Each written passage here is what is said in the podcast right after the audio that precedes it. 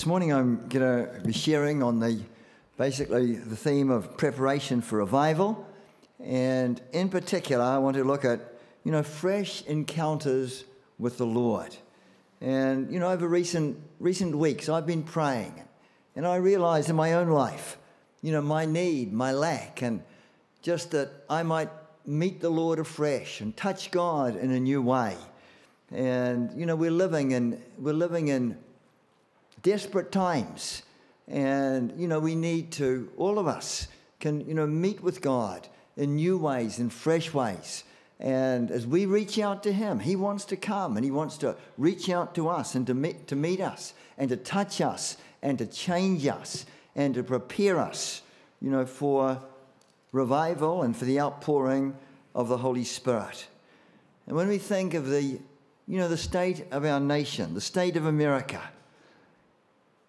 I mean, never, never has it been like this before. America has never experienced a plague, a pandemic, with an economic meltdown, with 40 million, 40 million people unemployed. And then we've seen riots and fires breaking out in different places because of racism. COVID 19, the coronavirus, is the worst plague in American history. Over 120 deaths and about two and a half million cases. That's a report from June 2020. And one of the worst places being right close by in New York, our same state, in New York City.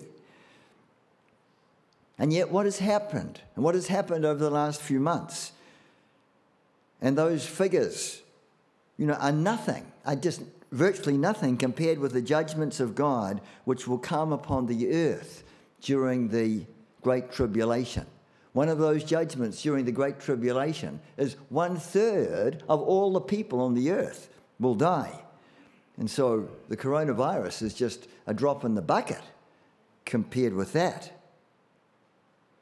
But it's interesting, a statistic I, I heard or read America, America has only 4% of the population of the world.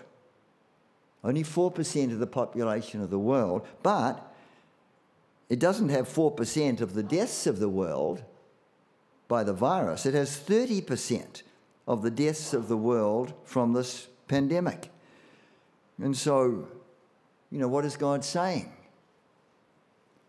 God's judgment will you know, on the land, I, I, believe, will not end until there's a, well, unless there's, there's national repentance and crying out to God and a turning and a forsaking of our evil ways.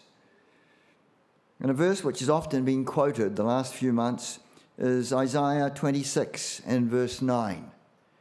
And it says, For when your judgments are in the earth, the inhabitants of the world will learn righteousness.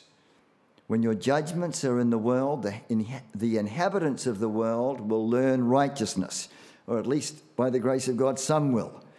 And we're in a battle. We're in a tremendous battle. You know, it, it's a battle, you know, not really amongst politics or ideologies or anything else, but it's a battle between, the, between spiritual forces, between the kingdom of God and the kingdom of Satan between light and between darkness. And we're in a warfare. Paul says the weapons of our warfare. We're in a fight, we're in a battle. They're not carnal weapons. And there's a tremendous battle for the soul of, of our nation. As a nation, we desperately need revival. Really, revival is our only hope. The answer to our problems is revival not ideologies, not politics, not protests, not education, not a better economy. And it's true, only God can send revival. Revival is, is, is sovereign. Yet, we have a part. And yet, as God's people become desperate for Him, we have promises we have the promise in 2 Chronicles 7, verse 14, which uh, again is another very quoted verse over recent months. that God will heal our land. But there must be a, a desperation, there must be a seeking. And often before God comes, in fact, virtually in every revival and every new visitation and every fresh outpouring of the Holy Spirit, there's before that takes place, there's those who have encounters with God, who meet with God, meet with God in a fresh way. And there in that familiar verse, 2 Chronicles 7, verse 14, if my people who are called after my name, if they will humble themselves and pray and seek my face and turn from their wicked ways, repent of their wicked ways. And there's many wicked ways in America. I mean, we've changed God's laws. We've taken the Bible and prayer out of our schools. We've passed laws permitting abortion. And literally, I think over the recent years, there's been something like 60 million babies that have been aborted or murdered.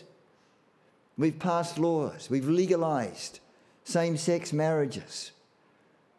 And we've done things that are an abomination of God's in God's sight. And unless there's, you know, repentance, a national repentance, I mean, you know, there is judgment to come. But God says, if my people, we, the church, God's people, we are the answer, really the only answer to this nation. And we're called to humble ourselves. If my people who are called after my name will humble themselves, will pray, will seek my face, will turn from their wicked ways. God says, if you do those four things, God says, I will do three things. I will hear your prayer. I'll forgive your sin. And then he said, I will heal your land. I will heal your land. And I believe we need revival for our land to be healed. Pastor, Pastor Bailey way back in 1955, in, many years back, in Switzerland.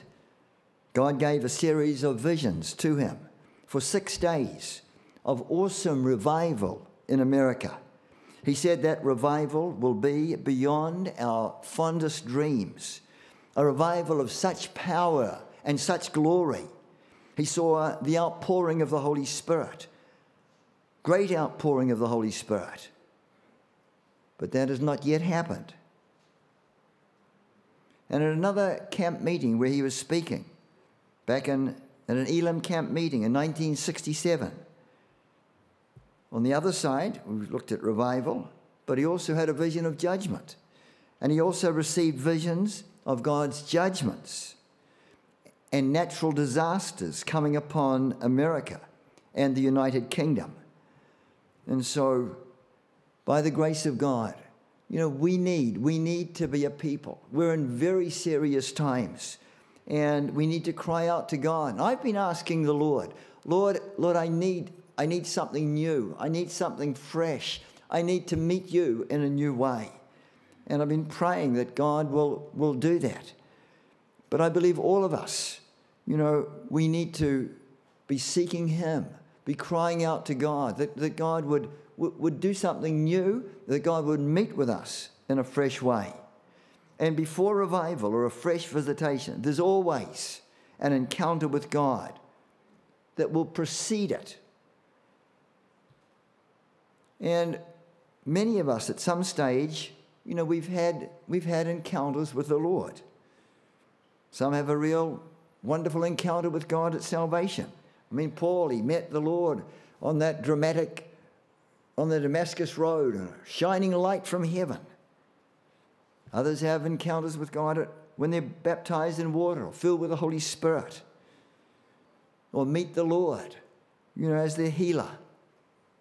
Many years ago, I was nearly, nearly dead with cerebral malaria. People prayed, and you know, God came and God answered. And it was a, it was a wonderful encounter with God, and God raised me up. Others have encounters with God, deliverance, and they're mightily touched with God. And many others, just as they seek God, God comes, God speaks to them afresh, God meets with them afresh, and they just encounter the Lord in a new way. And Jacob, in the Word of God, you know, he, he, he is one. We can identify with him quite easily, at least I can, because, you know, he had many, he had many hang ups, he had many problems, but he had a heart for God. And God saw that heart. And he pressed into God. And God dealt with those issues in his life. And God brought change. And God brought transformation. He had big problems because there was much deceit in his life. But God dealt with him, God changed him. And God Himself became known not as just the God of Abraham, not only as the God of Isaac, but also the God of Jacob. And his body was buried in the cave of Machpelah in Hebron, in the promised land, in the land of his inheritance. He's mentioned in the Hebrew, the, the, the, the, the heroes of faith in Hebrews chapter 11.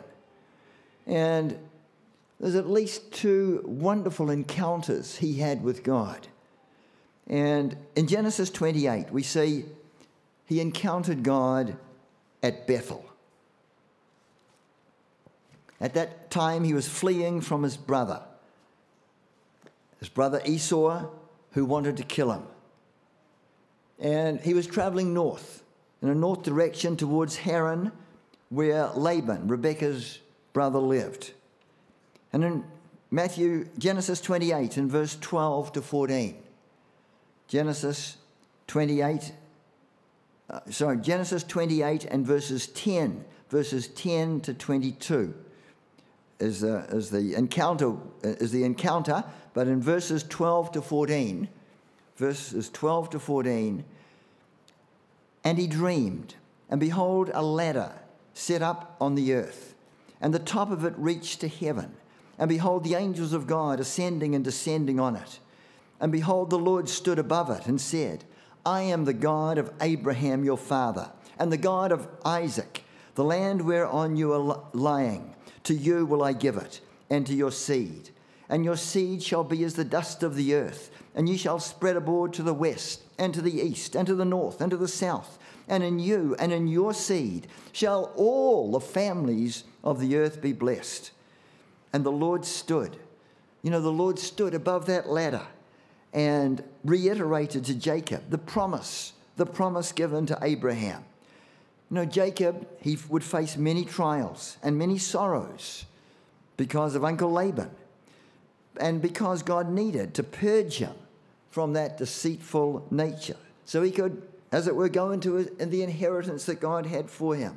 And so God wants to purge us, to purify us, so that we can be used of God in revival and will multiply good seed. Now, that encounter that Jacob had, it was not, it was not because Jacob was spiritual. In fact, he'd recently lied to his father and, and, and saying he was Esau. He cheated his brother and he blasphemed the name of the Lord. But this encounter with God helped him through the trials of life that would make him, in God's time, to become spiritual. And, you know, often, often the Lord gives promises, wonderful promises, you know, prior to trials in our life. In verse 15 of that same chapter, God gives a wonderful promise that God says, I'll be with you, Jacob, wherever, wherever you go. God promised to be with him. God promised never to leave him. And that's a promise to us as well. And this encounter with the Lord, you know, helped Jacob, encouraged Jacob. He was going to have many sorrows at his uncle Laban's home because God had to deal with his deceitful nat- nature to make him worthy of the high calling God had for his life.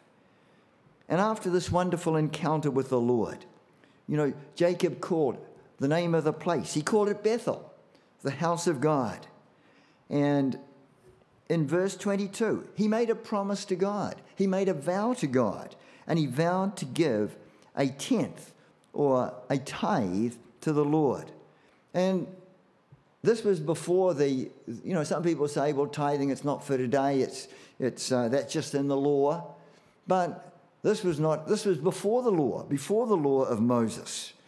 And, you know, in these last days, there's coming, there'll be many judgments upon the earth.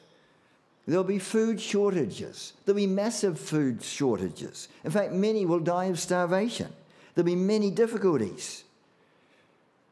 But I want to encourage each one of you, even in the difficult times, even in the lean times, be faithful in tithing, in tithing unto the Lord and in offerings, because that is one of the keys in experiencing the financial blessing of God upon our life.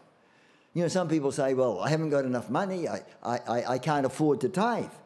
But really, you know, you can't afford not to tithe because God, you know, there'll be, there'll be end up all kinds of problems you have, all kinds of unnecessary expenses. And so, you know, that is a, a vow that, that, that Jacob, Jacob made. And, you know, my wife and I, over many years, over many years, we've always been faithful to tithe and then beyond that as the Lord, as the Lord leads. And, you know, over the years, we've seen not just one or two, we've seen financial miracles, you know, over and over and over again. I mean, God is a God, you know, of abundant supply. And if we put Him first and obey His ways, you know, we receive, you know, tremendous blessing. And another occasion where, God, where Jacob had a wonderful encounter with the Lord was a few chapters on in chapter 32. And Jacob, Jacob there, he mean, meets the Lord face to face. And this is 20 years after the first encounter at Bethel. And this is after 20 years with, with Uncle Laban, where he'd been, he'd been deceived, he'd been lied to, he'd been maltreated, all kinds of experiences he'd been through.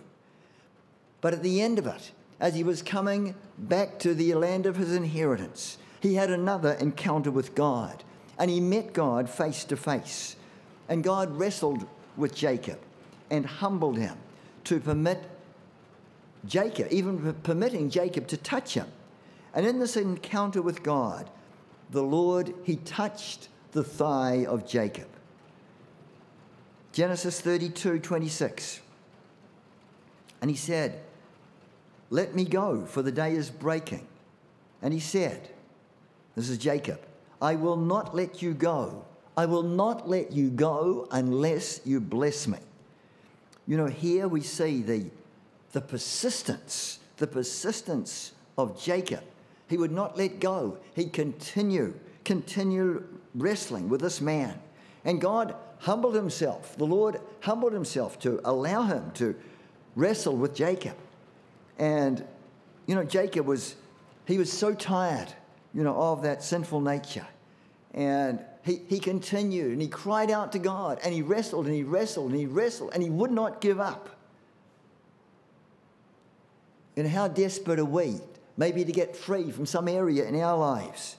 Or how desperate are we for revival that God will really pour out His Spirit here? You know, we all want to see revival. But are we willing to pray? Are we willing to continue in prayer? Are we willing to cry out to God?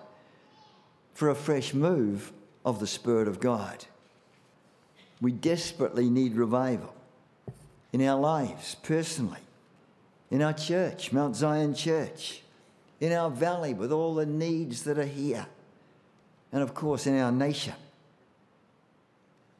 But as we continually cry to cry out to God, you know, we will see Him move on our behalf. And what God, in verse 27 and verse 28, we see, you know, God said to Jacob, He said, What is your name? And he said, Jacob. And he, God said to Jacob, You will no more be called Jacob, but Israel, for as a prince you have power with God and with men, and have prevailed. With this new encounter with God, Jacob's name was changed from Jacob, the deceiver, the supplanter, to Israel, which means a prince with God, one who has power with God. And then in verse 20, Jacob called the name of the place Peniel. And the meaning of Peniel is, is seeing God face to face. I've seen God face to face. My life is preserved. God met, God met him face to face. And God is wanting to draw us into an intimate relationship with himself. You know, Jesus said, He that has my commandments and keeps them, he it is that loveth me. And he that loves me shall be loved of the Father. And Jesus said, I will love him and will manifest myself to him, will openly reveal myself to him. And after this experience that Jacob had, after this encounter he had, Jacob became lame because the Lord touched his thigh. And from that time on, he walked with a limp. You know, before he'd been strong, strong willed, he'd been independent. But the Lord touched him, and now he had to depend upon the Lord. And God wants us not to do our own thing, but to depend upon Him, to rely upon Him, to seek to be led by His Holy Spirit.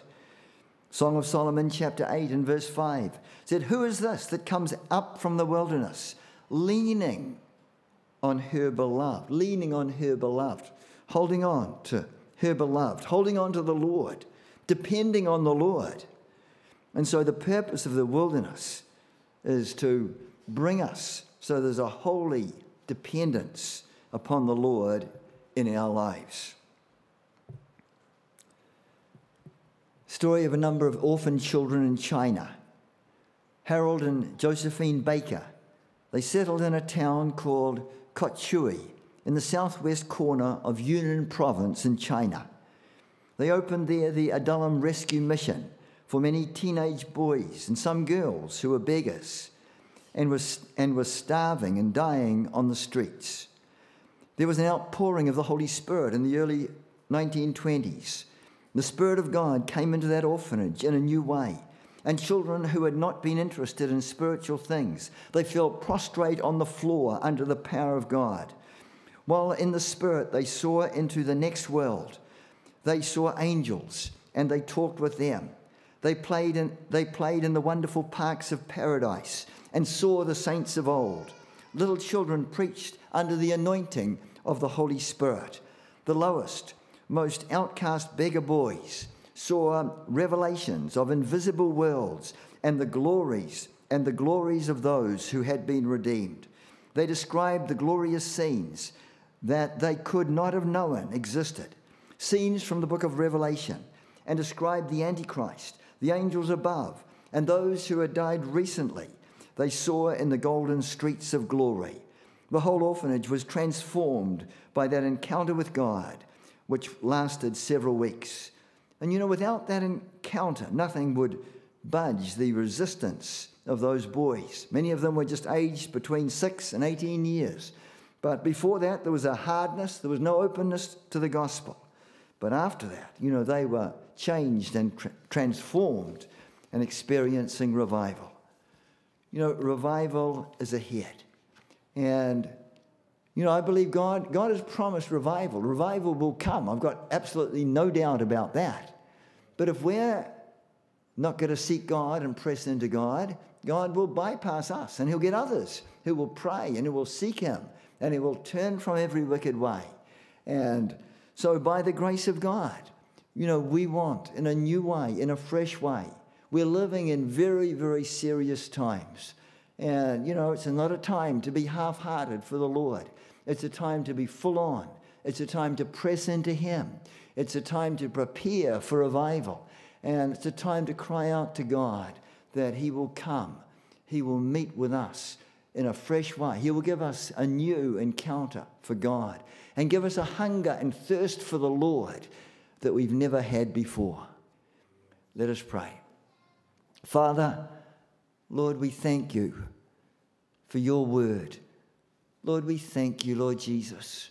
You're an awesome God. We thank you for your promises of revival in the last days.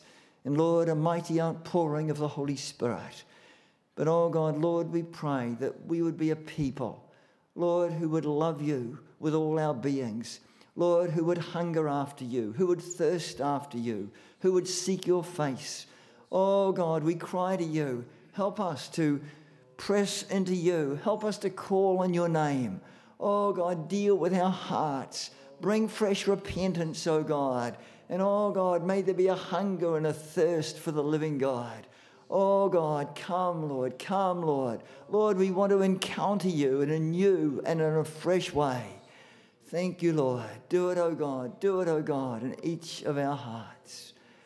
Thank you, Lord. Thank you, Lord. Thank you, Lord. Thank you.